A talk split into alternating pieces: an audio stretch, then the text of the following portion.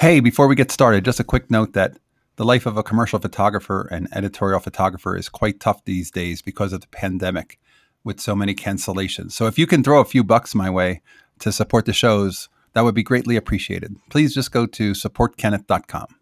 Okay, on with the show. Hey, I'm Kenneth Wajda. I'm a professional photographer here in Colorado. Welcome to another one of my daily morning photography podcasts. So today I'm going to talk about if you want to shoot 100 or 400 speed film, I've got answers for you. You don't need a light meter. If it's a sunny, bright day and you're going out, you can ignore whether you're shooting front lit or backlit.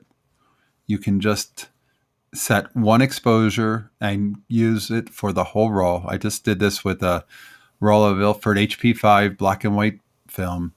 The negatives were beautiful.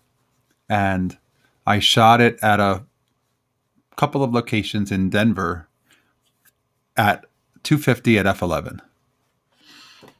Now, Sunny 16 would say 500 at 16 or 500 at 11, but by going that extra stop to 250, you cover the fact that you may be shooting some people backlit or with heavy shadows, and the exposure will be fine if you overexpose because of the latitude of the film.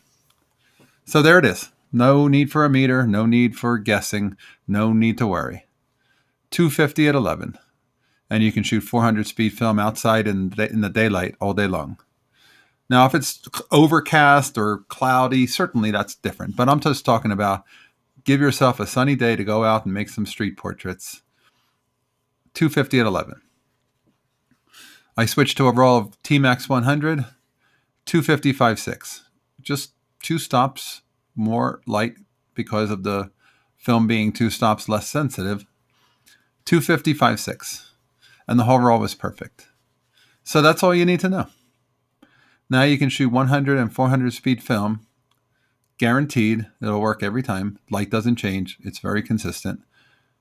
250 at 11 for 400 speed film, 250 at 5.6 for 100 speed film. Now get out there and get shooting. All right, that's today's photography talk. If you're enjoying these, hit the subscribe button, and I'll be back tomorrow. We'll talk photography. As always, here's the good light.